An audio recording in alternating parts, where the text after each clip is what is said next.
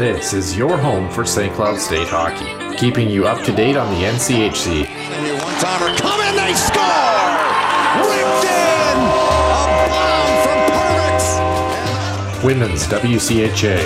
So Dana Rasmussen fires and she scores! Dana Rasmussen for the Huskies alongside. The National Hockey League. Dwayne Kaprizov in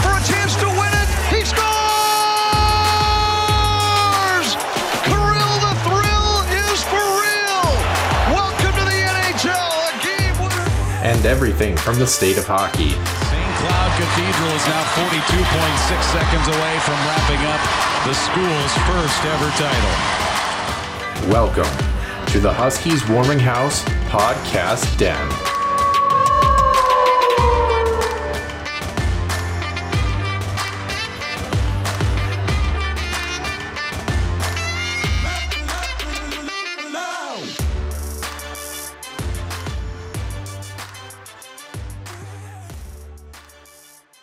Welcome into the Huskies Warming House podcast, our extension for episode number 158. Nick Max and Noah Grant here on this Sunday evening, getting ready, primed and ready for some playoff action that, of course, starts with our Minnesota Wild tomorrow. We are going to do a deep dive into that first round series against Dallas and then take an overlook uh, into the rest of the NHL playoffs and kind of give our quick predictions for each of those series and who we think our Stanley Cup champion might be. Uh, before we get to that, of course, uh, we'll also know the victors, by the way. Um, of the women's worlds. Uh, U.S. and Canada doing battle here on Sunday night at seven o'clock Central Time, so that should be a good one. Canada has had the U.S.'s number as of late. Nick, I don't, I don't know that I feel particularly confident as a U.S. fan, but maybe that's what we need to turn the tie is a lack of confidence. Uh, probably the opposite.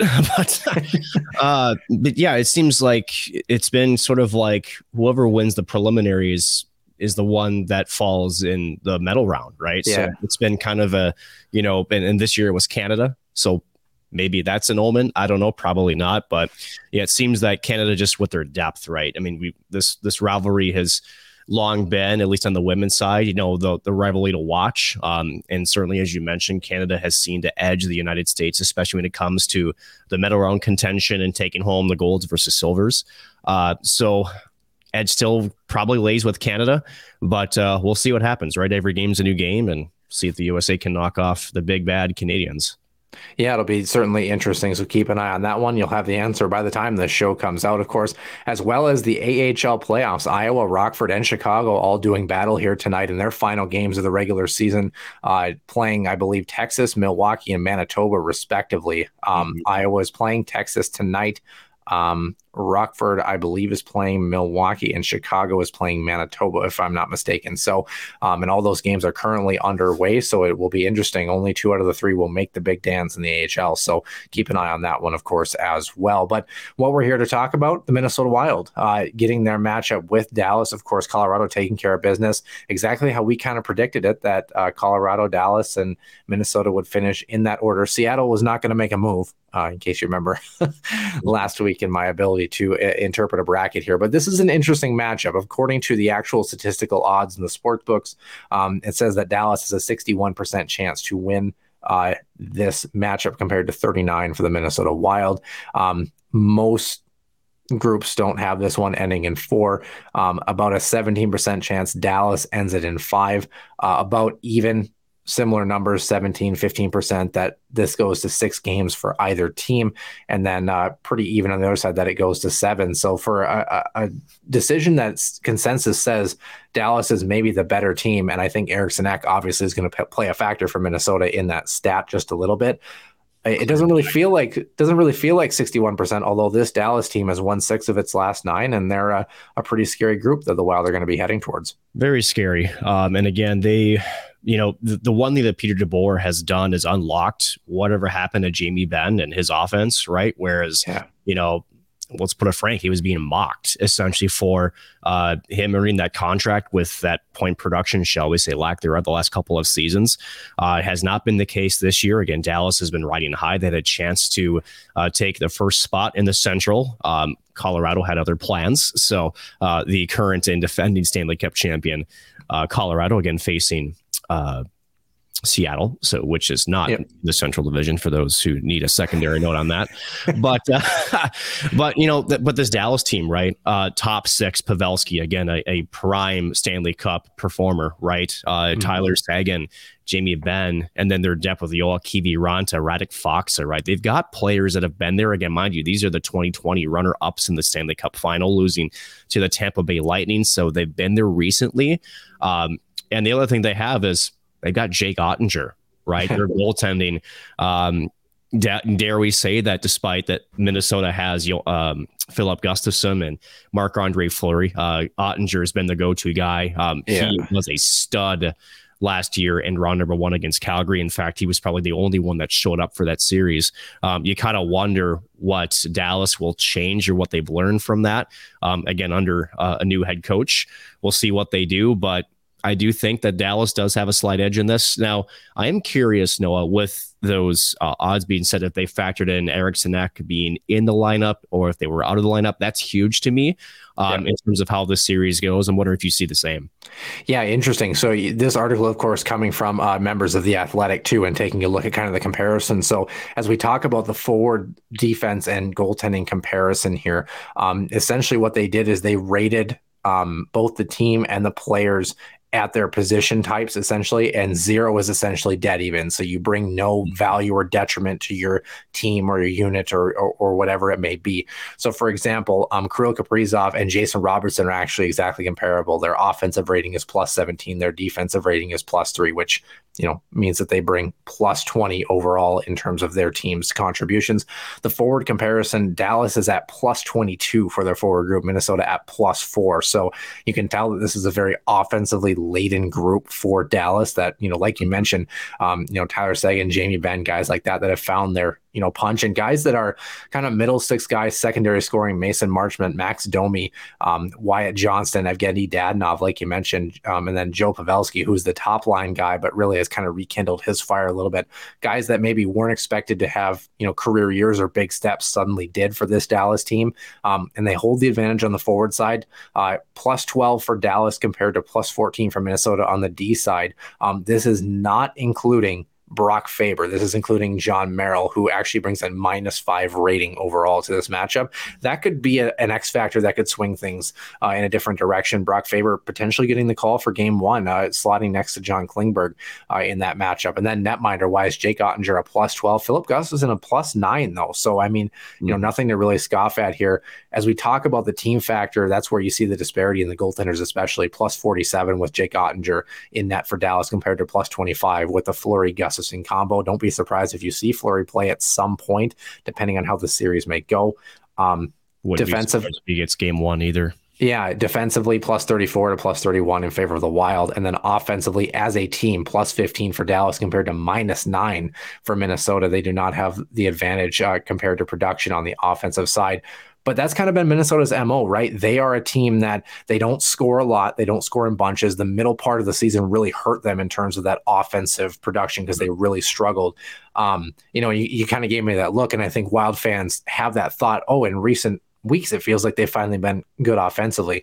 But as a whole, over the course of the season, they haven't really offered that. And that's where you see that rating. But that's been Minnesota hockey to a T this year and kind of in years past, besides last year, is that – they kind of rely on the defensive game. They're comfortable winning two to one, three to two hockey games. The question is, can Minnesota stop the floodgates that Dallas uh, and I guess Norm Green, in an alternate sense, has brought to the Dallas Stars? That is the question, right? Because even down the stretch here, um, granted, even when they were still relatively healthy, there were some defensive lapses with Minnesota's game that gave, I know, me some concern. I think you had some pauses too uh, with watching some film. Uh, John Klingberg, uh, oh boy, uh, he's an all or nothing player. We know what he can do when he walks the blue line. Um, it's it's interesting because here's the thing: if you've got a bad game the one thing Minnesota has is they have guys like Merrill, they have guys like Goligoski that you can switch in and out if you don't perform well, right? And I'd be curious to see how Minnesota utilizes that extra depth defensively. Um, the other thing I'm curious about is how do the Dallas Stars match up the Boldy Johansson and potentially Sam Steel slash Eriksson, that combo. Because um, yeah. you know that Kura, Kaprizov, Zuccarello, and Hartman are going to get um, a lot of the attention. But with Boldy and Johansson, who I think has been actually a better duo, at least, you know, recently, minus even the injury prones, uh, they've got a one two punch there.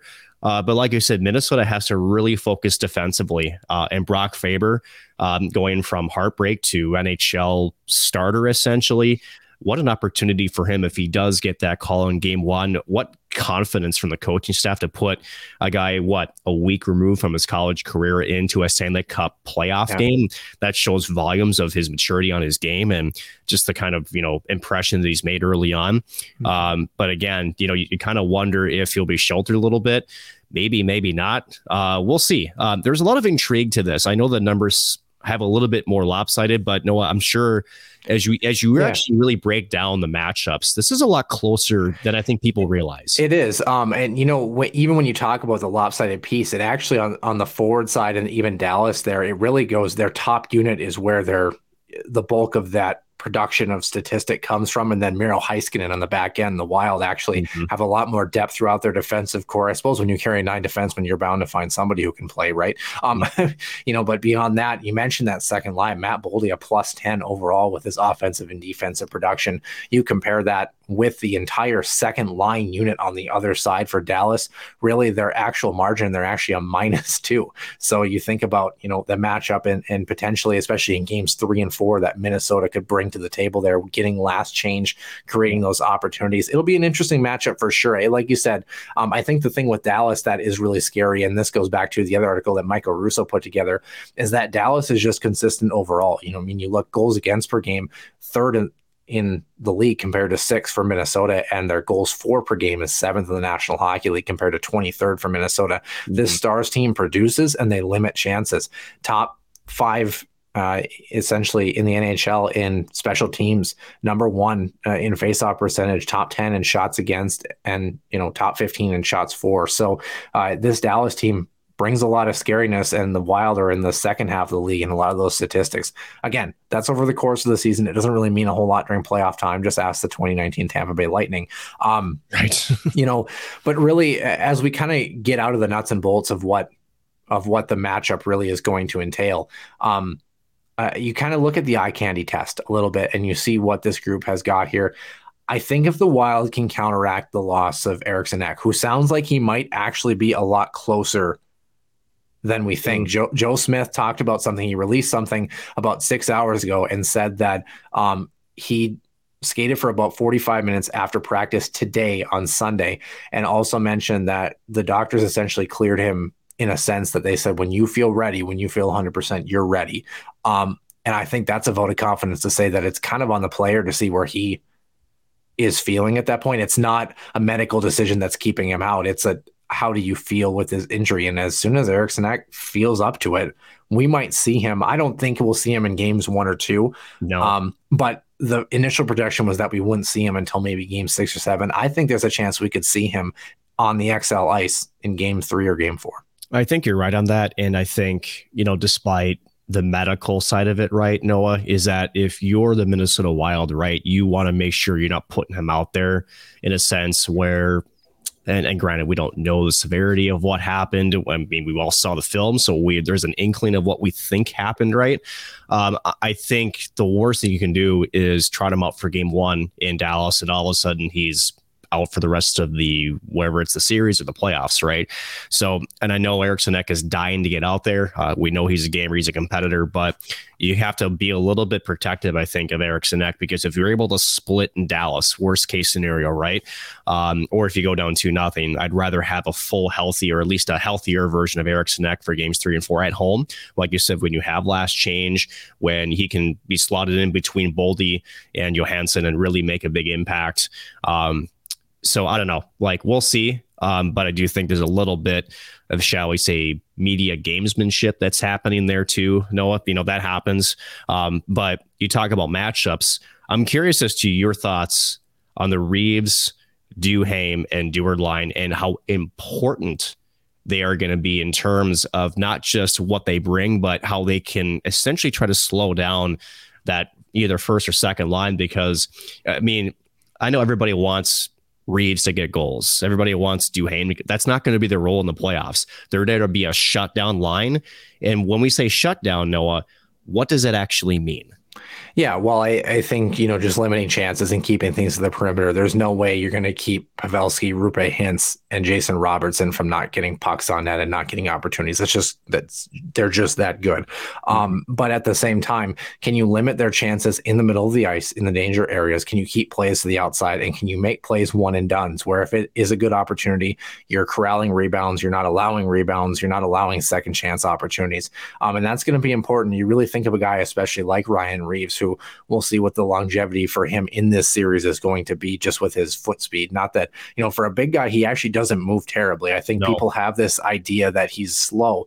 Um, you know, he's in his mid 30s, but at the same time, he still actually moves all right for a big guy. It's just, you know, can he contend with these guys who are very fleet of foot? You know, Mason Marchment, another one on that second line that, you know, brings uh, the offense for the Dallas side. But um, it'll be interesting. Uh, you look at Dewar, of course, who, you know, obviously brings that defensive shutdown play, good speed, the opposite direction.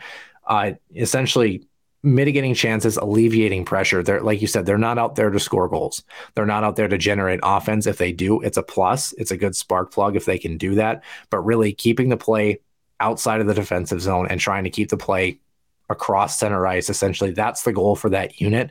And if they can establish some zone time, that'll obviously alleviate some pressure too. But if this especially becomes a special teams battle, they're going to be important too, not only with Dewar on the PK side, but just in general, because you see those bottom six units that will get rolled out, especially after certain power plays or penalty kills as well too. It's going to be important. That's what the playoffs are. The star matchups, the top lines always match up and cancel each other out the heroes are born in the middle six, the bottom six of the lineup. That's where this series is going to be won and lost. And really, can Minnesota exploit beyond the first pairing for Dallas? Um, you know, Ryan Suter's track record isn't the greatest in playoffs, and now he's on the other side of things, so you can't really complain about that either. Um, it's interesting. Let's just go this way here, Nick. Um, straight to it. Minnesota Dallas. How many games? Who gets it done, and why? Oh boy. Oh, geez. I'm going to go bold. Minnesota in six. I said the exact same thing. And and here's why I say that. And maybe we're telepathically aligned, which normally is never, ever or, like or we just bought into Minnesota sports fandom for the yeah, 27,000th right. time. No, but I, I, do think that there's something that's different with this team. Uh, last year, we saw that this team could light things up, right? I still think they have the ability to do that. Um, and the other thing they learned this year is okay, well, I was at the opener. Um, when it was a essentially a gunslinger race, uh, they didn't win that battle, right? But they still potted, I think, four or five goals and it lost to the Rangers. Um, so they tweaked some things. They became more defensively sound, um, and they started to win those tighter hockey games, and more so not having to do it by coming from behind, right? That was something that last year it, was, it seemed magical, but it was not sustainable. That's not a playoff winning formula. Whereas this year, I felt like they're just a little bit more in control, right? Where I feel like, you know, it's a bit more of a smarter, more a playoff brand of hockey. And the one thing that, no matter what all these statistics know, what all of the forwards versus D versus goalie, you don't that doesn't really matter over the course of a seven game series. What matters is what do the adjustments happened. You know, so if it does become a defensive battle, Minnesota can open things up. And I do feel confident, especially with the emergence of Boldy the last month or so, that they can attack here on there. I do think that they can match up offensively. Uh, Kaprizov being back helps. If they get Eriksson Ek back at some point, he's going to be an infusion of both sides of the ice. Uh, he's a 200 foot player that geez, how irreplaceable has he become? My goodness. Um, and then again, Freddie Gaudreau, right, who just signed that extension. Um, I think he's invaluable too here. And with Minnesota's decor, I think they're more balanced. Um, yeah, they maybe don't have the star power like with Miro, Hayes, uh, Miro Heiskanen down with Dallas, but I think they've got more depth and I think they're more sound there. Um, I think the bigger question is outside of Jake Oettinger for Dallas, right? Is he going to get onslaughted? Is there going to be essentially with Calgary, they just packed the middle of the ice in front of him. They just took his vision away. And with any goaltender, I don't care who you are, ask Marty Brodeur and Sean Avery. I'm sure they'll tell you a, a pretty nice story about that. Um, you know, ask any goaltender and they'll tell you if there's chaos in front of me, it makes my job that much harder.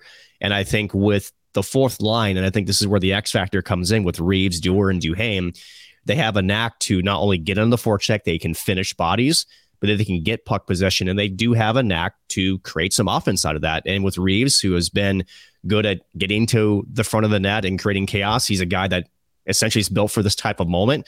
Um, if he can do that and just be there and piss off the opponent, I give the edge to Minnesota here. Um, yeah, it, it's interesting. Um, of course, I, I, think it comes down to goaltending. It really does. Mm-hmm. And Minnesota, for the first time in quite a while, can say that they've got at least a goaltender, if not both, who can probably have a chance to carry them into the second round in the playoffs. Mm-hmm. The only problem is, I would say Jake Oettinger, um, Connor Hellebuyck in Winnipeg, and Linus Ullmark in Boston would probably be the three netminders that have the edge over you know, the Gustis and Fleury tandem. But other than that, Minnesota is in a good spot goaltending wise. They've got to find a way to solve this first round opponent. I think if they do that, they're going to put themselves in a really good spot here. Like you mentioned, I think we both had them uh, in six games. And, you know, Minnesota, you, you got to have one on the road.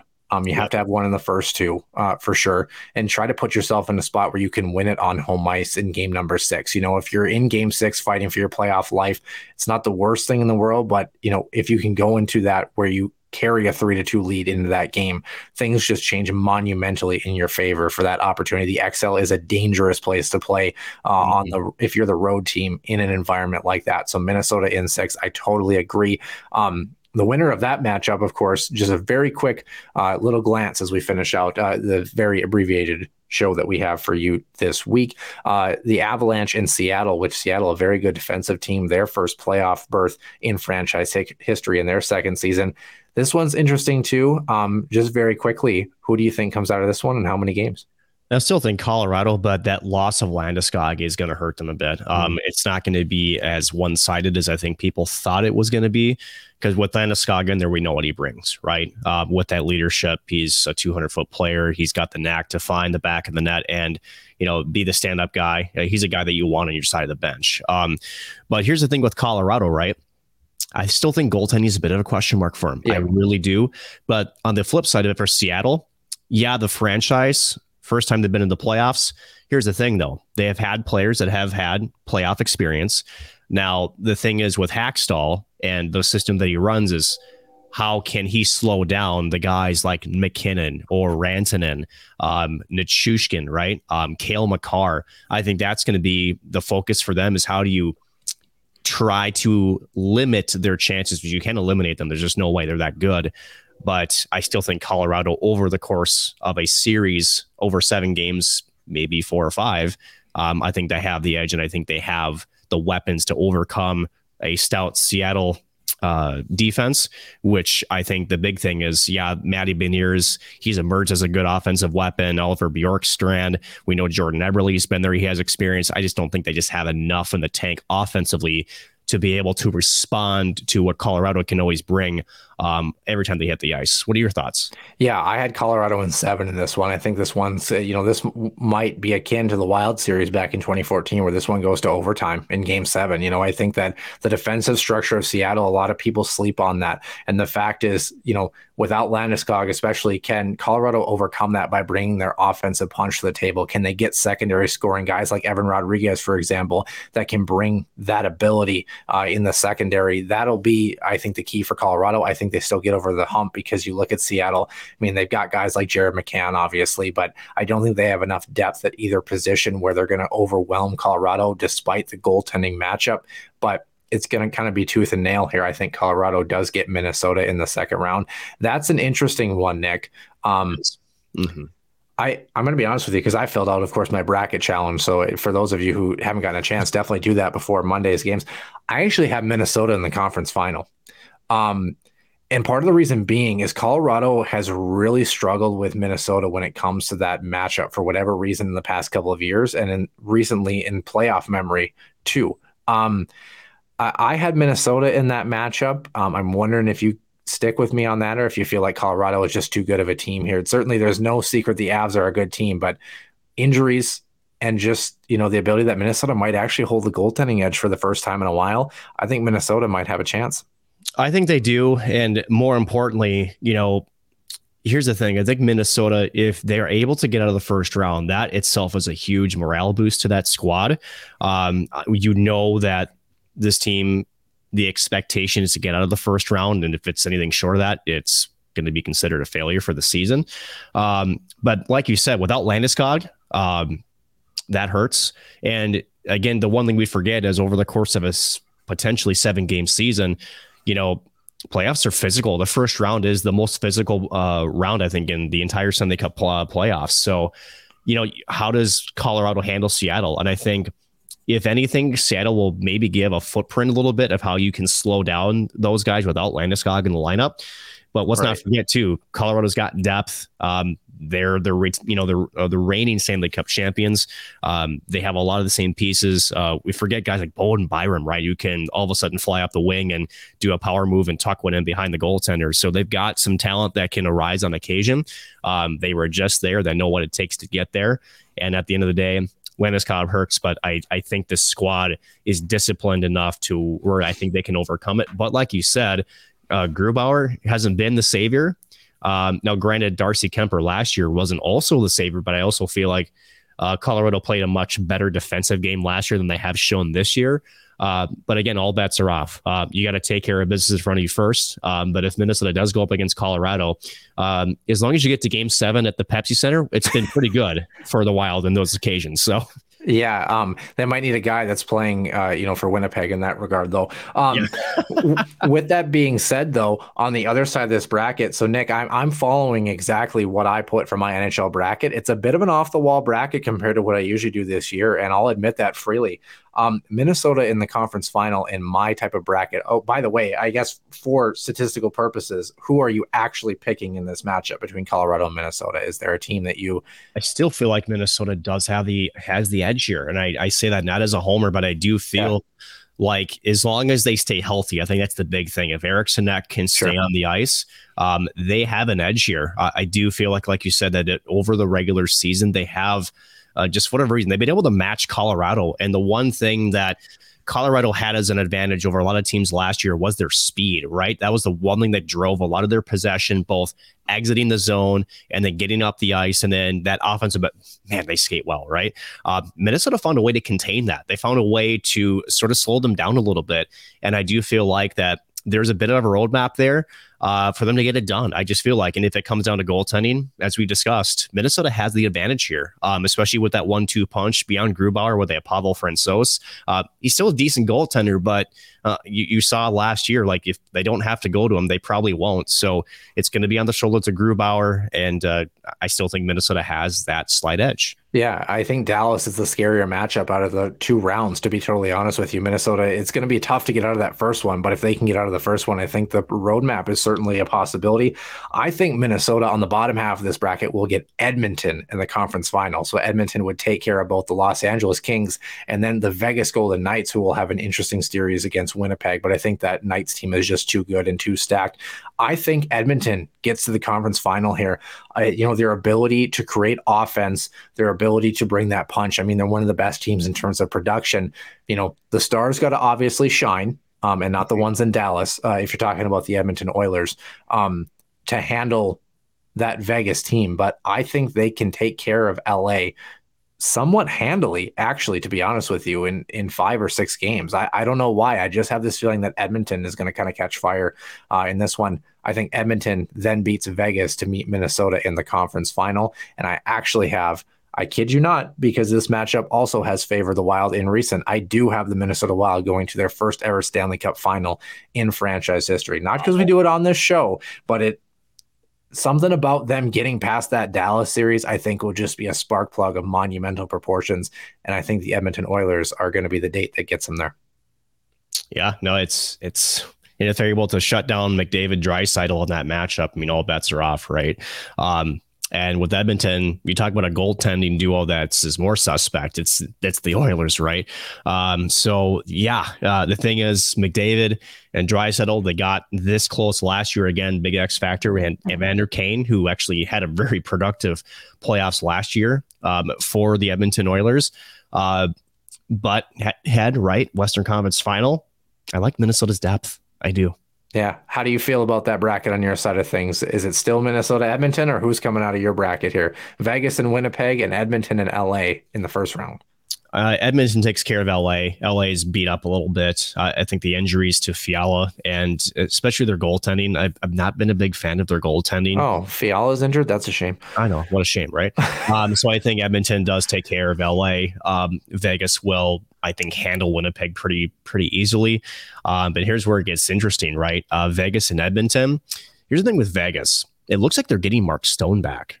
Yeah. And how about that, right? If they're able to, how many times have we heard that though?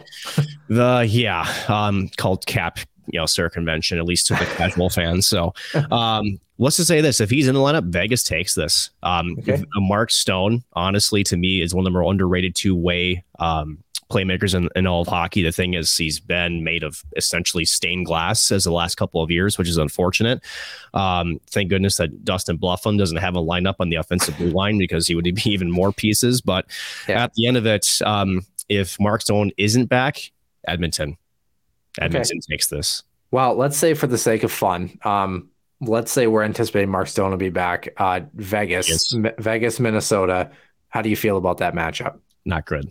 Okay. Not good. So Vegas, Vegas, I, it yep. seems like okay. Yeah, for whatever reason, Vegas this year, despite the essentially just owning that matchup the Wild have had, Vegas is just with Bruce Cassidy. They found a way to turn that matchup around. Um, and for whatever reason, uh, I can't put my I can't put my finger on it, but Minnesota just hasn't had the same success this year as they had in years past. Was it like 12 and 1 before coming into this year. They were just stupid good against Vegas. Yeah, it's interesting. They were actually the last team to lose uh, in mm-hmm. regulation against Vegas. So uh, mighty impressive, besides, of course, Seattle. But um, yeah, well, in Nick's mind, Vegas in the Stanley Cup final, um, ugh, um, and Minnesota on my side of things. Um, interesting matchup over here. Let's start in the top half. We got two more bracket sections to go through, so we'll cruise through them quickly here. Uh, Boston, Florida. I think it's no secret Boston. we both have in yeah. that one. Yeah, Boston for sure. Um, and then on the Actually, other side, Florida in four straight, just like you know, 2019 Tampa, right? Yeah, certainly. Interestingly enough, happen. interestingly enough about the Lightning, Nick. I don't know what your thoughts are. I actually have the Toronto Maple Coming out of this I matchup. Um, Tampa just does not have the same magic in their bottom six they've had in years past. I think Toronto. Uh, we said this for three or four years in a row that this is their last chance. I think this might actually be their last chance because yeah. if you look at cap friendly, they have like no first or second round picks the next like two or three years in a row. So, um, yeah, yeah, yeah. If they lose, they have to sell the building. So they put their, much they, the car keys in the in the chips in the poker table. I think you sell a team back to Harold Ballard. Uh, yeah. all Toronto fans nightmares and a half. Uh, no, I think Toronto does have this series. Uh, Tampa has also not been playing great hockey coming into the playoffs. They kind of limped in. Uh, Toronto, I think's on a mission. I think some of the moves that they made with Ryan O'Reilly, uh, just to name a few of them, um, have bolstered their lineup as about as much as they can. Yeah chips are all in, man. Uh, I think Toronto does come out of this first round for the first time in quite some time. Yeah, they've got it. If they can solve Vasilevskiy, they're going to be just fine. That's the one yep. issue that they obviously, um, you know, kind of important. The big cat on the other side of things. Uh, and then another net netminder they'd have to solve Boston, Toronto. Um, I'm going off the wall here, Nick. Oh I boy. Think I think Toronto makes the conference final. I think of all the years oh for Toronto to push to this level, would be the year that no one expects them to win that matchup against Boston. Um, I think if they get through that first round against Tampa, I have the Toronto Maple Leafs in the conference final. I told you my board was weird. I know. Um, uh, you're like you're like that Boston team is just. I can't. It's not even just that. but of all the teams that have ended Toronto's season when Toronto had the advantage, it's been the Bruins. It yeah. has been Boston. So for you know, it's it's one of those curious cases. It's like Minnesota Calgary way back, you know, when they first started playing, they could not win at the Saddledome um, for what 10, 11, 12 years. They maybe won three games over the mm-hmm. course of 12 years. It was just like, right. why? Right. It's like that same thing for me with Boston and Toronto in the playoffs. For whatever reason, uh, they just can't solve the Bruins. And uh, the Bruins, to me, how do you stop that train? That's my big thing. I mean, don't get me wrong, Toronto with all their firepower up front, uh, with Ryan O'Reilly there, again, defensive center. You're talking about a guy like John Tavares, right? So they've tried to address it. Boston's just a well-oiled machine right now. Um, they're so good. They're so lethal up and down the ice. Um, with Ullmark also in net. Um, it's hard. It's hard for me to say the Maple Leafs to come out of this, but I can't say I disagree with the team of destiny argument that you have with the Maple yeah. Leafs. They're able to come out of it with the Tampa Bay Lightning, um, but I don't know. It's going to be hard to stop those Bruins, and the only team that could stop them to me, Florida Panthers. I'm, I'm, being serious about that because think about it. Think about it this way. Nobody thought the Tampa Bay Lightning were going to lose a single playoff game coming to the 2019 playoffs and didn't win one game against, of all teams, the Columbus Blue Jackets, right? Who never won a series in their existence until that point. Yeah, I just no. don't feel good about the Panthers this year. I don't I either. Don't. But but that's my thing, right? If if there's pressure on any of those teams, it's always in the first round because it's almost like that first couple shifts, right? You get out there, you just want to get involved. I think Boston's there, right? I, I it's it's not that you know they're bad or they're going to falter. It's more of I, I, think they just need to feel like okay, yep, we're the clear favorite, or the they we just set an NHL record for the best regular season in NHL history. They know it's theirs to lose, and sometimes if that creeps in your head a little bit, that's where the door opens up. So it's it's not that you know, the Florida Panthers would beat them. That it's just almost like Boston would just beat themselves more than anything. Yeah. Well, Florida sucks. So, in my mind. Um, on the other side, though, uh, regardless of Boston or Toronto, I have the New Jersey Devils facing them. They are going to solve yep. the New York Rangers and they are going to solve yes. the Carolina Hurricanes, who are going to best the Isles in that mm-hmm. matchup. Um, so, in my mind, it's in my mind, it's Toronto, New Jersey. Who do you have coming out of those couple of matchups on the exact bottom half same. of the bracket? Exact same. Exact okay. Same. Um, so you've got Boston, New Jersey coming out of this one. Um, that's an interesting matchup that we yes. really don't think we've seen a whole lot actually historically as of late.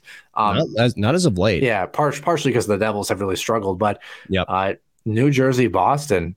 Could the Devils finally solve the Bruins, or are the Bruins just too good?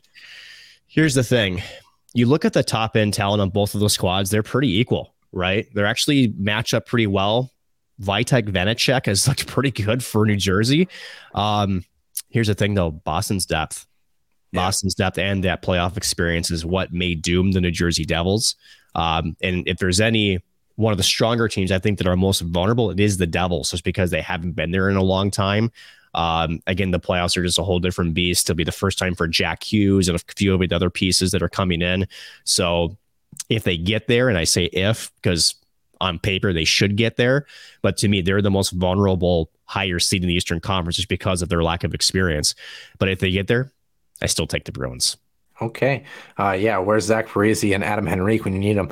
Uh, so you've got I mean, equal thirteen million dollar, thirteen year, ninety eight million dollar contracts for the Central Division squad, and then well, in my bracket here, I have Minnesota and New Jersey matching up for the Stanley Cup final, which I think would be intriguing to say the least. I have the Devils winning this one, um, 46 total goals in the final here. I think that Devils team just defensively can shut it down as well as Minnesota can, and they bring a good offensive punch. I know Minnesota looked all right in a couple matchups this year, Matt Boldy in overtime, but I just think the Devils are just too good. I have the Devils capturing the Stanley Cup. You have Vegas and Boston matching up. So I want to know final who, that would be holy buckets. Who wins it? How many games and how many goals scored in the final series? Because if we're emulating the NHL bracket challenge, you might as well do the whole. Might as well do it. Um, it is Boston. I think they're going to go all the way. Um, Vegas is going to put up a fight. It will be game seven at TD Garden. And total goals scored, I'm going to go a little bit higher. I'm going to go 61. Ooh. Okay. Linus Ullmark. we'll see. I know, but that's the thing, right? Is when you've got, we saw this with LA, if you know, back in 2012, right? Whereas with the Sharks, uh, sometimes when you have two stout defensive teams, all of a sudden it's like you need to create offense, right? All of a sudden you kind of go off script a little bit. All of a sudden the game opens up, and all of a sudden it's like six five, five four, right? Um, yeah. what, is, what is it? What is this? Pittsburgh, Philly in the early 2010s? I mean, yeah. yeah. or it's more of what Colorado, Montreal, 11 1 or whatever it was. 1990. Um, no, 2018. That yeah. was, that was the game that, um, oh geez. No, yeah, it was, yeah, it was 2017. And that was when what was it? Oh, it was was it Markov? Yeah, Andrei Markov like hip checked one of the Colorado players and they were up like 10 to 1. It's like, yeah. why? Like you just offended a player and you clearly don't need to. Like uh, p- taking lessons from PK Subban years before, I'm sure. Um, you know, it's interesting though. Uh, it's not often that we would say, speaking of off the board, that our brackets will look so different compared to a couple of years ago. The NHL parity has really increased. Um, and you know, and I think in the Central Division, I don't think it gets any easier. But the Minnesota Wild will have an interesting task. Dallas, I think, will be one of their most difficult trying to come out of that first round. It'll be interesting. Of course, Minnesota playing uh, every other day. Basically, they've got Monday, Wednesday, Friday, Sunday. Of course, will be the first four games, and then of course you'd have Tuesday, Thursday, and Saturday to finish it out if needed. So first two, of course, in Dallas, next two in Minnesota, and then you alternate Dallas, Minnesota, Dallas. Should games five, six, and seven be needed? So can't wait to cover it. It'll be exciting. The next time we have our show, we'll be uh, four games at least deep. I think our next release, by the way, will likely be coming on Monday, but it might come on Sunday. We'll have to see. So uh, stay tuned for that one. But for sure, the first three to four games of the series will be complete the next time we join for a full regular episode of the Huskies Warming House podcast. For Nick Maxon, I'm Noah Grant, and we will see you soon in the net.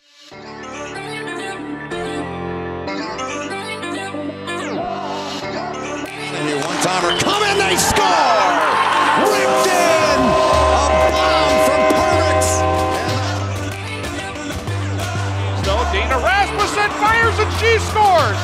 Dana Rasmussen for the Huskies along. Dwayne Kaprizov in for a chance to win it. He scores! Kirill, the thrill is for real. Welcome to the NHL again. St. Cloud Cathedral is now 42.6 seconds away from wrapping up the school's first ever title.